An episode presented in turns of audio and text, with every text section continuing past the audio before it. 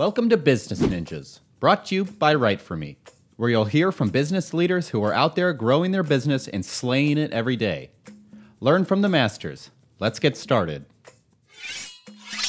Hi, and welcome to another episode of Business Ninjas. I'm here today with Devin Marble, head of marketing at VR Patients. How you doing today, Devin? I'm doing great. Thanks for having me, Andrew. Oh, it's my pleasure. Thanks for spending some time with us on Business Ninjas. Uh, please tell us a little bit about yourself and about VR Patients. Okay. Well, um, I have a back history of working in film and television. You know, I started out when I was young out in Los Angeles and spent 10 years kind of grinding, trying to work my way up in Hollywood and ended up becoming a producer, did some reality television, started a production company, produced a feature film, did a bunch of commercial competitions. Next thing you know, I end up in front of the camera and I'm like hosting television. And it kind of dawned on me around the time that I got reacquainted with my high school sweetheart, who I have since married and had children with. Oh, and uh, I know it's a wonderful love story. And um, that aha moment was that you know I've been in Hollywood for ten years, helping nobody but myself, and I'd like to change that. And I'd like to be proud of what I'm doing, and I'd like my kids to be proud of what I'm doing. So I chose medicine, and I completely switched careers. I literally just cut the cord. I just stopped doing all entertainment television stuff and I went and became an EMT. And I'm like, mm-hmm. I'm going to be a firefighter. That's stable. And I quickly learned that I don't want to run into a burning building because yeah. it's on fire. I don't know if they realize that. and I liked the medical side of things. And so I went into the hospital and I worked my way all the way up from a behavioral health tech, which is just like a sitter, someone who just sits with someone to keep them safe, all the way up to the lead paramedic in the emergency department and was teaching at our community college, the paramedic college. And then I built them an online digital platform to help them teach asynchronously because I was really good at video. Who'd have thunk it? Mm. Right. And it all kind of started to merge this multimedia background with medicine. And I was this close to med school. University of Louisville was waiting for my uh, application because I was had done all the work. I was ready to rock. And then I chose to cancel my med school application and lean into digital and then the pandemic hit. Ouch. And uh, yes, is very challenging times, right? But that's how I ended up where I am today. And now I merge my skills to try to help people understand um, how simple and easy it is to use a platform like VR Patients to tackle big problems in healthcare, like staffing shortages and an increased aging out population. And how are we going to train 15 million nurses because that's our shortage coming up in 2030. Uh, no, don't mean to be too flip, but you didn't have enough PTSD from 10 years in reality TV that you decided to run into burning buildings? No, I did not. You're absolutely right. I tell people all the time, I left that town with a bunch of holes in my back and some pretty solid skin, some leather skin. Understood. You are a lifelong dedicated masochist. We understand. Oh my goodness. Um, so tell me about the origins of VR patients. How, how, and when did it come to be? Oh, that's a great question. I think VR patients, uh, it, they came to be before I did, before I joined the team. And so I've been to VR patients about going on two years now, and they're going on their, I think, fifth year. Mm-hmm. I think they kind of came to be around the same time as VR started to get a little bit more mainstream, thanks to Meta and the Quest headset and all of that. And so when VR patients came to be, it was to solve a problem in the market that at the time wasn't obvious. I mean, when you look back five years from now and you go, okay, virtual reality, how are we going to help solve problems in nursing and healthcare shortages, staffing shortages, increasing output for students? Like all those things seem like important numbers, important statistics to hit. And then the next thing you know, the WHO puts out a study and says, wow, 2030 is about to come, and we're going to have a global shortage of staff at 15 million healthcare workers, and people aging out at 65 is going to skyrocket and go through the roof.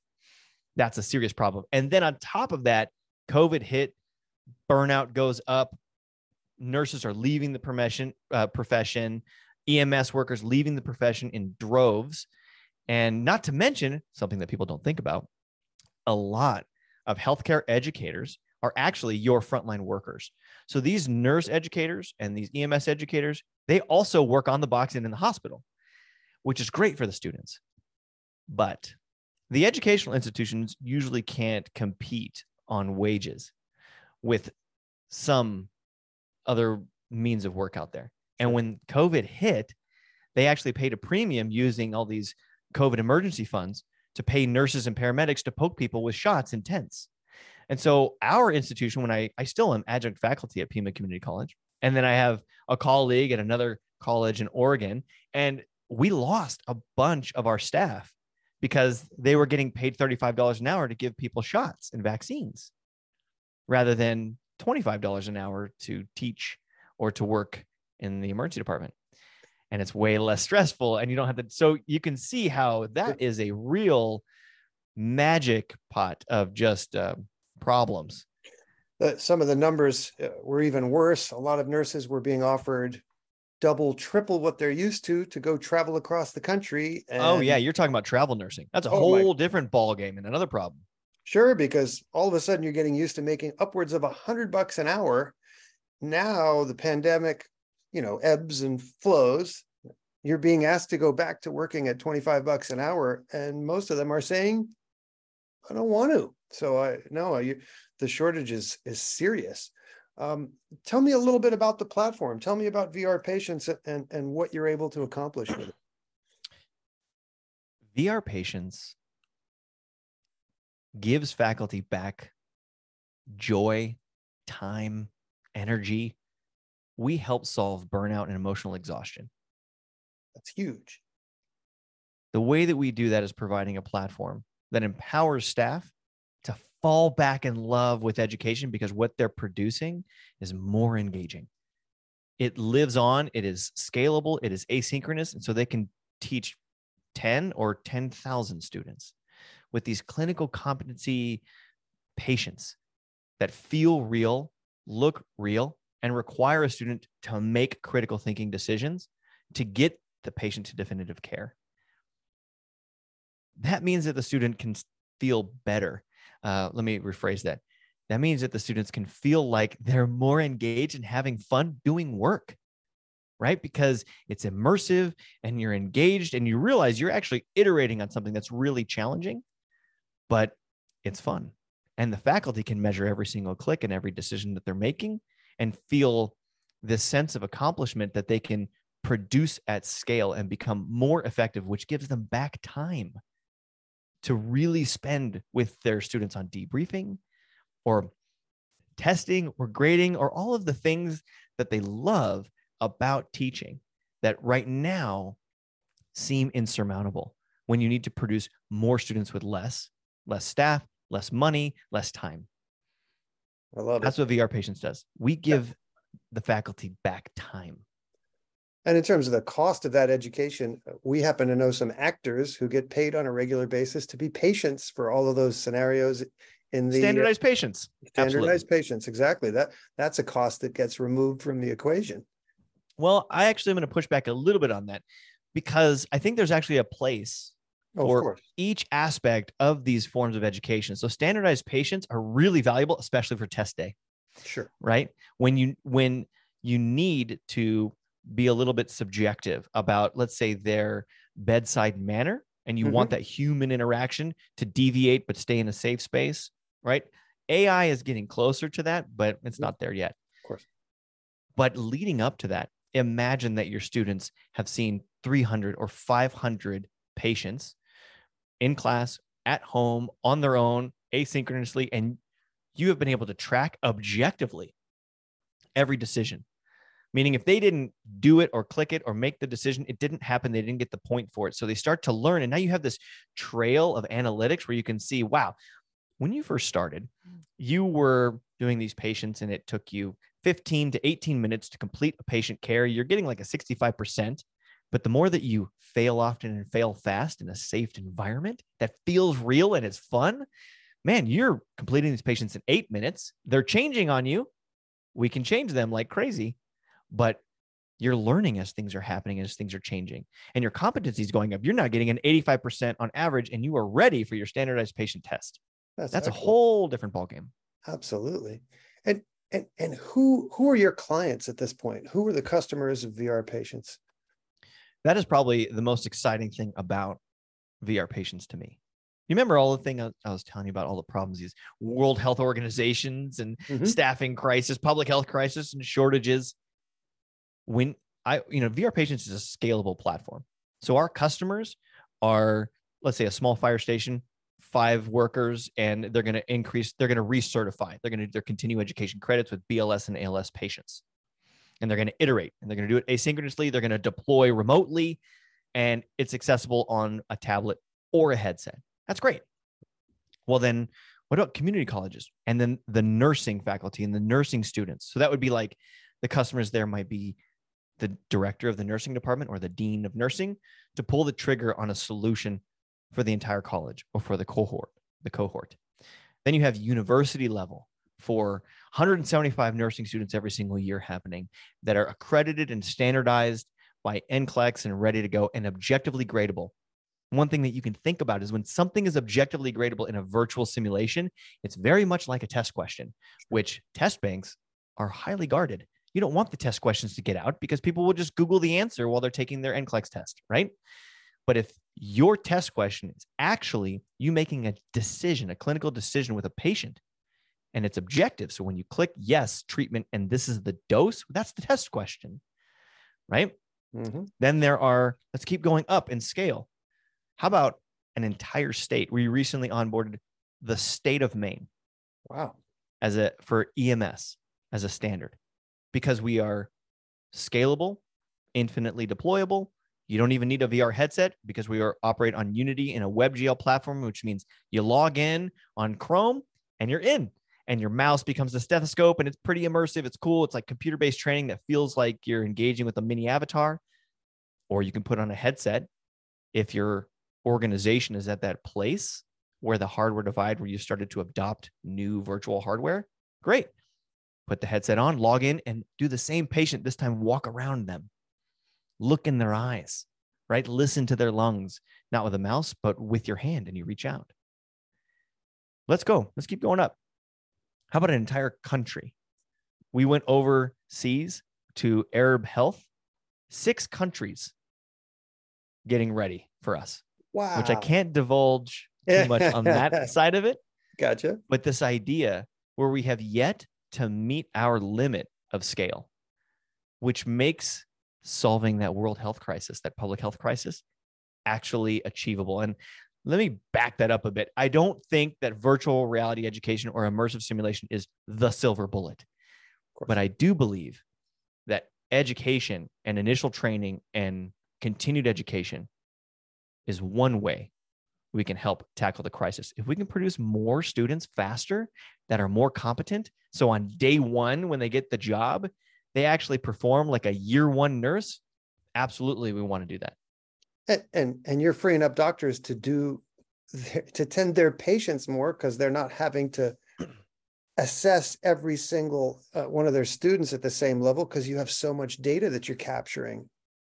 That's that's we are capturing a lot of data. And I do want to say that, you know, the VR patients platform is from BLS all the way up to critical care and infusions and pumps, which means residents, medical students, we can actually make an impact on their bedside matter. There's so much theory in uh, residency or not in residency, in medical school. Mhm. The books, the amount of memorization they have to do, and the minimal clinical time that they get in comparison is a challenge. So if we can fill in and help physicians get initial physicians, right? Get some competency practice that actually is at their level as well, the right dose at the right time with the right medication on that patient, and also have a dialogue with the patient to help them with their assessment skills. I want that doctor to have more patient time before they come to me absolutely. when I'm sick. Absolutely. That's that's fabulous.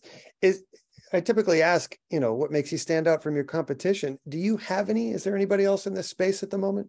Oh, sure. Yeah. You know, especially since this is such a hot um, uh, space, Mhm. virtual reality, immersive solutions, there are a myriad of options out there. Okay. A differentiator for us is we're actually the only from the ground up a build it yourself, completely editable uh, authoring tool, which means that as the educator, you can make changes to your virtual solution without needing to know code. The uh, other options that are available are you have to pay for each patient like they're a game. And so they run and operate really well, except you can't change them, which is not like human physiology at all.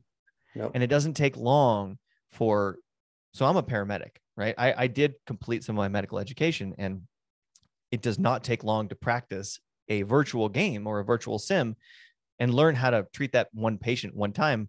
I'm no longer learning from that patient after I've figured it out, if, after I know how to win at the game. And it gets extremely expensive and not scalable for the Mhm. institution. So if they want a new patient, it may cost $15,000 for a custom built patient, or they may just pay a couple thousand dollars to download another one, which again will just be figured out. And then you have to buy another one. This becomes this endless chain of an an opportunity for institutions to raise inst- to raise tuition on students because they have to pay for a not scalable virtual solution.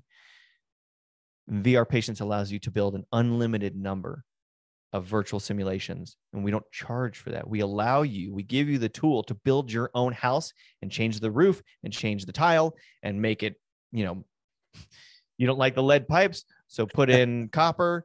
You know, anything that you need to do structurally, we've built you a platform and all the tools necessary to change out your patients and their needs. That's excellent. I mean, it sounds like your competitors have created a good business model for themselves only. Uh, in terms of, you know, all, once you're on on the dime, you're never getting off because you have to keep expanding. But um, that's yeah. I think there's a difference between providing a solution that is a 50 year solution and providing a solution that'll work for the next five years. yep. We're aiming for 50. Yep.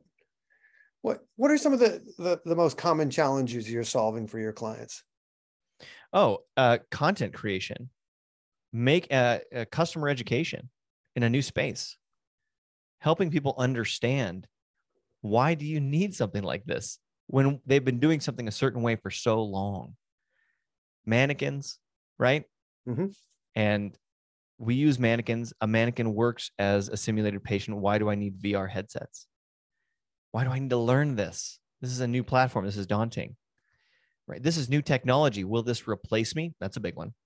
Surprisingly, you know, and I think all of that just comes from a lack of awareness and education on what exactly the platform does and Mhm. what exactly the technology does. When you put on a VR headset, it doesn't replace the faculty member, right? It is way more powerful for the faculty member. I often ed- uh, equate it to uh, this. Um, I say, uh, put down the chalk and pick up the marker. And I tell a story about when whiteboards, uh, or I'm sorry, um, chalkboards were being phased out of schools and whiteboards were coming in. And I imagine this faculty member who's standing there, who's really good t- teacher, right? Very good at educating their students, good good metrics, and had to get pretty good at drawing because all he had was a piece of white chalk and a, a green or a black board. And then these whiteboards start appearing, and you can do blue and red or oxygenated, oxygenated and deoxygenated blood. And now you can draw in colors, which helps with student understanding because you can now create things on a white canvas that color helps separate things in your mind. But that faculty member puts their heels in, digs their heels in, and says, "No, I like my chalk. I'm Why are we fixing this? this point. You can't Yes, it's not broken. Why do I need to pick up a stupid marker?" And the next thing you know, they turn around one day and their chalkboard has been replaced by the institution with a whiteboard, and now they are in panic mode, and they need to figure out how to use these colored markers, right? and and so that's how a faculty member can get replaced. I really want to encourage people to pick up the tool that's available to you to make yourself 2.0. Be more valuable to your students. That's what we're all trying to do, anyways. Well, hey, resistance to change in India, any industry is is dangerous business. In healthcare, it is literally critical, right? Yeah, Uh, life and death. Our our understanding of what's going on in the human body is evolving by the minute. Um, they do refer to it as practicing medicine, right? It is not a flawless art. Uh, I won't go down that rabbit hole too far, but um, for you to empower more and more people to to have uh, a skill set and the ability to interact with humans because we are all human beings, which is an, a really important component. Uh, that's that's priceless kind of stuff to be doing. Um, in terms of look, it's 2023. You've got to get the story out. People have to find you and know why they should be doing business with you. Tell me what role content has played in the growth of your business. Oh, creating things that are shareable and authoritative has been exceedingly helpful, especially with uh, YouTube Shorts. Um, when we have a platform that is already kind of authoritative and has an audience and is there to listen and learn, and we just want to provide education and value and if they become exposed to the product and decide that it is the right solution for them, that's a prospect that is qualified that we want. But we don't want to force the product onto an unqualified prospect who's really not seeking it. That's not the ideal customer, but we're happy to provide the education and the authoritative information, anyways. And that has been the best way for us to approach content and also re not just reusing it but allowing it to be on multiple platforms because the audience is not just on one not just on youtube not just on linkedin and not just on facebook. And so being able to create a single piece of content and let it be distributed across multiple platforms has been a real uh, real helpful tool for us. You are speaking our language here at Write For Me my friend. Thank you. Oh good. Uh, fast forward a year from now what's something you'd like to be celebrating personally and professionally? I'm going to fast forward five years from now. Okay. A year from now, I would love to be celebrating ca- beginning to capture each state one at a time as an accredited, standardized process, you know, for the states. Five years from now, I will be very pleased to stand back and feel the pride and the impact we're making on a staffing shortage because institutions across the country are able to increase their success metrics. Their students are getting hired faster, and accrediting bodies are utilizing an objectively gradable platform and distributing it asynchronously across the nation each year for the recertification cycles. And it becomes a standard that this is part of the nursing and EMS certification process is an immersive solution. Not the only thing. It doesn't replace all clinical time. You still got to go touch skin, practice IVs on your mannequins and on real skin. But to really make an impact on the clinical decision making skills of our nation's frontline workers who are the bread and butter of you and me ending up in the hospital when we're sick. That's what I want to be able to look back at in five years. Sir, I will say that your goal of getting out of Hollywood to do something that uh, your kids and family could be proud of, nicely done, sir. Well, thank you. No, I hope uh, to make an impact. Yeah, you, you certainly are. A little more than with reality TV, I would hope to think. hey, you know what? I'll say one thing. Uh, Tila Tequila, RuPaul, um, uh, Tim Gunn. I've met all of them. I've shake their hands. They're they're just phenomenal people. hey, but maybe maybe fashion is more in line with entertainment than it is for you know critical impact on infrastructure of our healthcare. I, I, would I would agree with that. Please tell everyone what your URL is, where they can find VR patients, and what social media outlets you're using these days. Absolutely, and we'll just make this easy. If you if you want to check out VR patients, just go to vrpatients.com. And if you're interested in the authoritative content, check out Immersive Medical on YouTube. That is our uh, content creating platform that allows us to speak to an audience of 36,000 subscribers and growing. And uh, we just want to provide authoritative information for you and, and help the cause. Let's make an impact on public health. Devin Marble of VR Patients, I wish you and yours and your company all the best because you are enabling people to keep people healthy and thrive. And that's important stuff. So I thank you for what you do. And I thank, you, thank you, sir. thank you for spending some time with us today on Business Ninjas. It's my pleasure. Hey, are you a business ninja? Want to be interviewed like this? Give us a shout. Go to www.writeforme.io, W R I T E F O R M E.io and schedule a time to meet with us, and we'll make it happen. Keep slaying it, y'all.